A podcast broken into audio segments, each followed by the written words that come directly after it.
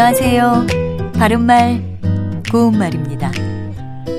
나이가 들어갈수록 신체의 여러 곳이 기능이 점점 떨어집니다. 특히 어르신들이 식사하실 때나 아니면 그냥 침을 삼키거나 하실 때도 심하게 기침을 해서 힘들어하는 모습을 종종 볼 수가 있는데 걱정스러운 마음이 들곤 합니다.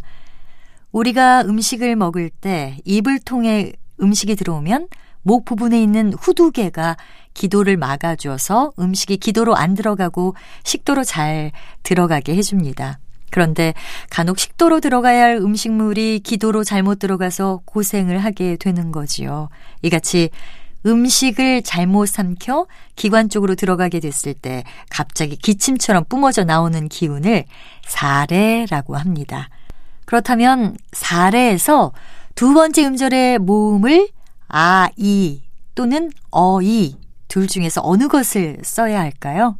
이때는 모음 어, 이 에를 쓰는 것이 맞습니다. 그리고 이것을 동사로 쓰면 사례 들리다 또는 사례 들다가 되는데요. 음식을 잘못 삼켜서 기관 쪽으로 들어가서 갑자기 기침 따위를 하는 상태가 되다를 뜻합니다. 그는 사례 들려 심하게 기침을 했다. 또는 천천히 먹어 사례 들겠다. 이렇게 말할 수 있습니다.